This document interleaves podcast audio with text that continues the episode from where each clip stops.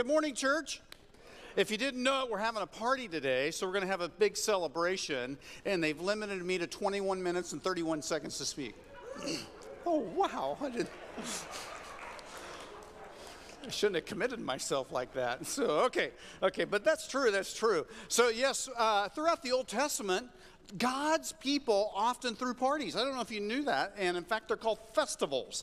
And it was like a national holiday. They had several of them, seven to be exact, but they would. Uh, it was God's commandment. You need to celebrate things, and you need to get together, and you need to celebrate. And if you think about it, Jesus loved parties. He went to a wedding party. He went to a festival in Jerusalem called the Festival of Lights, and that's where he said, I am the light of the world. He went to a festival called Passover. They had lots of food, they had uh, lots of dancing.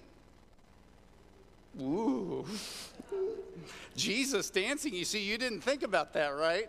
Right? So that's what they would do. They would just they would just celebrate things and sometimes we've lost some of that as well. But God commanded his people to have these celebrations. And in fact, in one place in the Bible, Matthew, one of the 12 disciples, he throws a party for Jesus, invites all of his sinner tax collector friends, that's what they're called, and Jesus hangs out with them because he wanted to laugh with them and get to know them and talk about the gospel. So the Bible has some maybe other words for this. We can think of words like celebration, uh, uh, uh, we can think banquet, we can think we can think of praise. You know, those are some other words as well. But I think this way that God likes it when his people celebrate together. And when all of us get together and we begin to celebrate who God is and what God has done, uh, God just gets all the credit. So when I think about this word praise, I think that we're praising God and giving Him credit for everything that's happened in our lives. We think about God's goodness, we praise Him. We think about God's mercy and forgiveness and those things. We are just overwhelmed and we praise Him. We celebrate those things. We just say, Thank you, God, right? We just say, Thank you, God. So I'll tell you a cool story. So, I'm in, so I drop off my vehicle at a auto dealer, and you know, I drop it off in the morning, you know, and they call you later that day to tell you it's really not fixed, and then they send a shuttle driver. Anyway, so shouldn't have said that. So anyway, so uh, they call me, Mr. Hill, your car's done. We're sending the shuttle over for you. I said, okay, good. So I, I uh, get out to the parking lot, and here comes the shuttle, and I open the door, the passenger side, next to the driver, and he goes, hop in, Pastor Steve. I look and I slide in, and I'm like, uh oh, he knows me, I don't know him. okay, and that happens to me in my life. And, my, and what I do, I go to Walmart, I go to Home Depot, I go to Jerry's, and, and people, Pastor Steve, and after I'm talking, my wife goes, Who was that? I go, I don't know. I know they go to church. In fact, I paid for a Lyft driver to bring somebody to church once, and the Lyft driver, oh, Pastor Steve, good to see you. And I'm like, oh. Uh, and then we talked for a little bit. Yep, they definitely come to church here. And uh, but anyway, so I hop in, and and he goes, Pastor Steve, hop in, and I'm looking. I get the blank look. And then and then and then he says, uh, "Don't you know me?" He's got a mask on first, okay, and I got one on too, and I'm at a disadvantage, and he can tell I got a blank, and he, he tells me his name, and I'm like, oh man, I'm still drawing a blank, like, and then he can tell, you know, it's very gracious, and he goes, well, my, he's 19, he goes, well, my parents are so and so and so and so, and I went, oh, I got it, you know, it connected the dots for, for me, and then, and then he says this, I've been, I haven't been to church in two years, he said. But I've been praying about going back to church. And would you believe I've been praying about this all week and then I just started this brand new job. You're the first person I've picked up. So I turned and I said, You mean you prayed about going to church and you picked me up? I think that's God answered your prayer. And he's like, You're, you're right. God answers prayer. what are you going to do? You're trapped with me in the car for the next eight minutes, you know. So I got his phone number, texted him, you know, and, and guess what? He came to church, you know. So that's, isn't that a cool story? So I just give God all the credit for that, right? It wasn't anything I did. God did all of that, all, all of that, all, all, all of those, all those details uh, came together. And so we give God credit for those things. We praise Him for those things. We get excited about those things. It's a reason to celebrate. Psalm 150, verse 6 says, Let everything that has breath praise the Lord, praise the Lord. He, are all of you breathing today? Then you need to praise God. If you have breath, you praise God. You give God all the credit. You worship Him. I mean, you need to tell your heart to smile today. Some of you need to tell your, your face to smile today, and I can't tell, okay? God can tell. God can tell. And, and in a few minutes, we're going to be out in the atrium. We're going to have a party. You know, we're going to celebrate God. We don't, we don't do this very often. And today, in the short amount of time I have, I want to give you four incredible reasons to praise God. That's what we're going to talk about. Four incredible reasons. And the word praise is found 433 times in the Bible, depending on which translation you use, a whole bunch of times. And God wants you to praise Him. You can praise God having your devotions in the morning, reading your Bible on the way to work. You can praise God in here. We call this corporate praising. We're together as a church family, we're praising, okay? King David wrote in Psalm 122 I rejoiced with those who said to me, Let us go to the house of the Lord. He rejoiced praising God in a worship service. It's not complicated. It's not brain surgery. So I used to get invited to go to duck games and I start quit going if they're on Saturday nights because what happens is I yell and then I can't talk on Sunday. I can't help myself. I, I just can't help myself. I just want to yell, right? And I've seen some very calm and reserved people at Grace Community Fellowship go into a frenzy at a duck game and all of a sudden they're yelling and they're cheering. And this is what happens the Ducks score a touchdown, and I see my friends jump up and they start high fiving strangers all around them. They're giving high fives to people. They're, they're like a nine foot radius around them. They're giving everybody a high five. And once in a while, they miss the person and hit them in the face. I've seen that. So you get all excited, right? And then the Ducks score a touchdown. You even have hand motions for that. Score! Right? I think we need to do that in church a little bit more. Score! You know, they get a little bit excited about it. But sometimes we come to church and we're the frozen chosen. I hesitate to say that, you know. But God doesn't like lukewarm praise. God doesn't like a lukewarm heart. Now, everybody has a different level, and I get all that, and, and I'm, you know, but I, I, I just think we need to, need to be aware that we need to praise God from the heart, from the heart. So let me give you these four incredible reasons to praise God. Number one, praising God brings me closer to Him. Psalm 42 5 says, Why, my soul, are you downcast? Why so disturbed within me? Put your hope in God for I will yet praise him, my Savior and my God. My soul is downcast within me. Therefore, I will remember you from the land of Jordan to the heights of Hermon to the Mount Mizar. So, so the psalmist is downcast. I don't know about where everybody's at today, but I'm just going to guess that 99.9% of the people in the room have experienced some downcastness lately.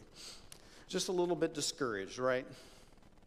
And once you begin to feel this way and you feel a little bit, you know, uh, discouraged, downcast, bummed out, and then the very minute you start praising God and you start thinking about God, you know, it just draws you closer to Him. And when you feel separated from Him, you can feel closer to Him when you begin to praise. And the psalmist says, My soul was downcast. I, as, as a follower of Jesus, as a follower of Christ, if I wallow in my downcastness, that's probably because I'm not choosing to praise Him. I'm not choosing to do that. Now, in the Psalms, Psalms are poems, by the way. So this is a, a poet wrote this.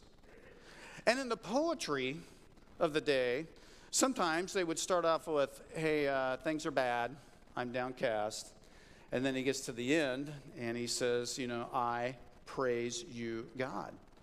And even though his situation may not have changed during the writing of that poem, but you know what? He chooses to praise God. So you can bring all of your negative emotions to God. That's fine. You can bring all your hurts to Him. You can bring all of your frustrations to Him.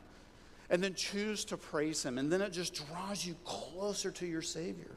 Here's the second incredible reason to praise God praising God daily makes him bigger than my problems.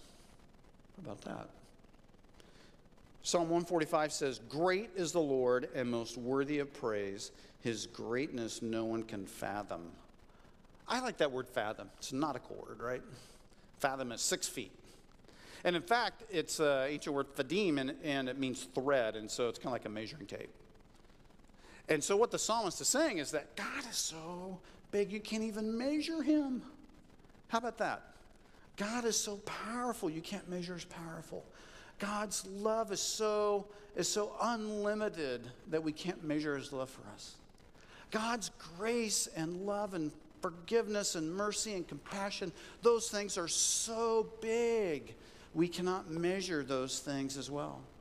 They use this thing in nautical and ships because they're measuring, hey, I don't want to run into the rocks, right? So so we need to have plenty of plenty of space between the ship and the bottom of the rocks. And and when we think about how big God is, we, we can't even we can't even begin to measure measure that as well. God created people. He created men, he created women, created people in his own image, and we bear the image of God. We bear, we bear we walk around with his image stamped on us. And he is great in love and compassion and mercy to us and forgiveness. Now, then, when we think about the greatness of God, I also think about the universe, how big the universe is. And, and I tried to look it up. Do you know how many stars there are in the universe? And I started trying to count the zeros, and I, I couldn't do it. So it's like a billion times a billion times a billion times a billion. a lot of zeros. But the Old Testament tells me that God has given all the stars a name. There are billions and billions and billions of stars that have names from God. They're created by God, they have names from God. Now, the average American has a vocabulary of 25,000 words. Now, it's because all of you are super smart in this room, it's probably 30,000. Grace Community Fellowship, we're probably up a notch, right? So you have a 30,000 word vocabulary, but God's vocabulary just for the stars of the universe it is billions times billions times billions. Can you fathom that? I can't fathom that. Can't, I, I, I can't get my arms around it. And when I begin to think about how big God is, his power, his, his love, his compassion, all of those things, the problems that I face today look a little bit smaller. In fact, in fact, when I measure them and I look at them, I go, oh man, if God is and he is the managing supervisor of the universe, and he can manage all the stars in the universe and everything that's going on, I think he can manage my stuff. Right? I think he can manage my life. Here's the third reason incredible reason to praise God. Praising God clears the fog in my head. How about that? So I'm going to read this Bible passage in Psalm 73. And rarely, once in a while, I read from the message paraphrase because he puts it so well. The psalmist says, Still, when I tried to figure it out, all I got was a splitting headache. Have you ever tried to figure stuff out and got a, you just, I can't figure this out? I was doing my taxes yesterday. I can't figure this out. splitting headache, right? It could be all kinds of things. Until I entered the sanctuary of God, then I saw the whole picture. In Psalm 73, the person, the poet who wrote this, was struggling with why do evil people do so well? That was the issue there. He's saying, why do evil people who uh, prosper and the rest of us don't? He was struggling. And then he goes, man, once I went to church, basically what he's saying, everything just kind of fell into place and I kind of, I kind of got it all of a sudden. And sometimes you can be in church you can come, you can start praising God, you're listening to a message, you're praising God, you're singing, and something is all of a sudden cleared up for you. Oh, I know exactly what to do. My friend Don was coming to church, and uh, he was coming every Sunday. He takes me out to lunch, and he says, Steve, uh, we're leaving the church. I went, What's going on, Don? He laughed. He goes, That's tricking you. We're going to move away. I said, Well, why? He goes, Two weeks ago during church, it became abundantly clear to us, abundantly clear, we needed to move to another city to support our daughter who is going through a divorce. And we don't have jobs there. We're quitting our jobs. They had good paying jobs. We're going to find jobs there. But it came so clear to me this is what we need to do.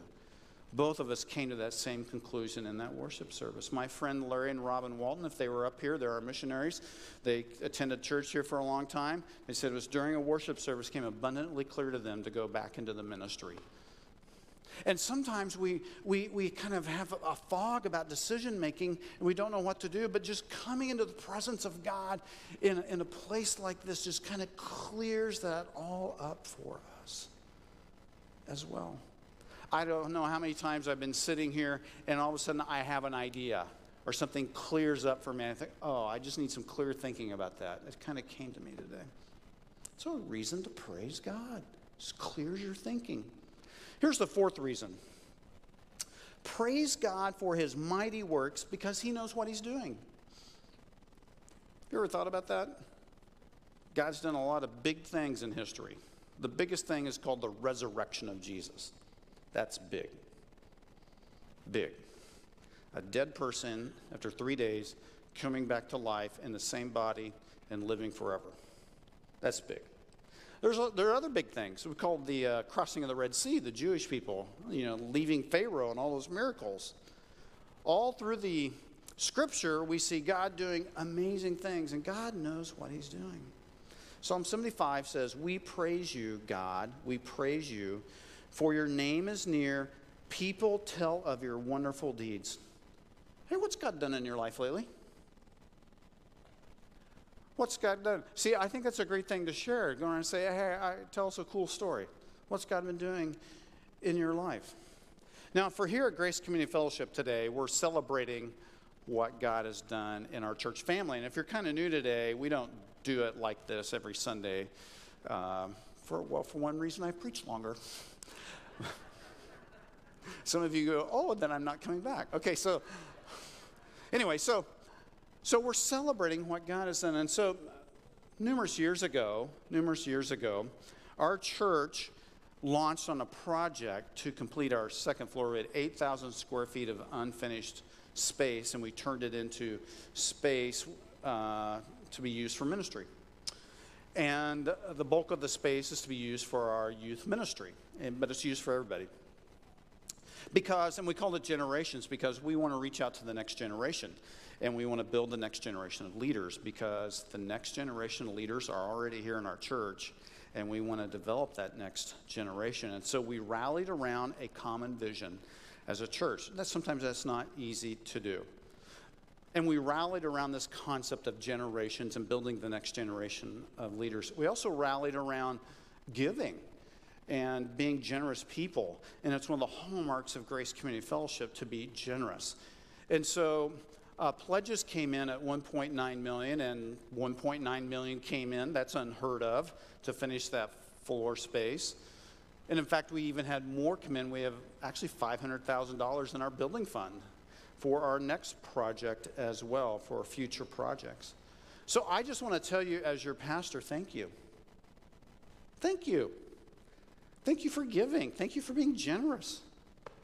The thing that we rallied around, we rallied around vision, we rallied around generosity, we rallied around serving together. We've been serving one another. We've also been serving in our community. We finished our project for the second floor the week that we had lockdowns. And so many people didn't even get a chance to go up there. You know, the things were locked down during that time. And so we are still able to use that space to serve our community because we tried to start a tutoring program for little kids. And the YMCA approached to say, hey, we have the programming, you have the building. Can we partner together to do that? So every day, 50 kids were in our upstairs room getting tutored during that time from the YMCA. We use that space for our youth ministries right now, Sunday morning, Sunday night as well, women's ministry on Tuesday. We offer stress management classes and other things. The building is just a tool.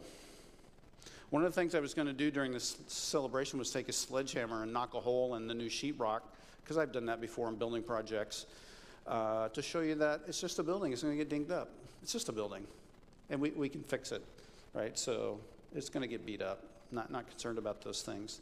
But the building is just a tool, just a tool. We are praising God because He has done so many things in our church family. I'm going to finish this this morning by reading Psalm 150. Would you just stand with me? You just stand with me? It'll be on the screen. Here we go. And in fact, I wasn't planning on this. This is, I'm going to start reading. Would you just join me in reading it out loud? Okay, let's do that. Praise the Lord. Praise God in his sanctuary. Praise him in his mighty heavens. Praise him for his acts of power. Praise him for his surpassing greatness. Praise him with the sounding of the trumpet. Praise him with the harp and lyre. Praise him with the timbrel. Praise him.